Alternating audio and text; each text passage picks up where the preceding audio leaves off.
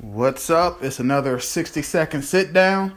Uh, today I'm doing me and my girlfriend's uh, stockings. Um, we tr- we're trying to be budget friendly, so we have a stocking each of us, and our max is roughly thirty dollars.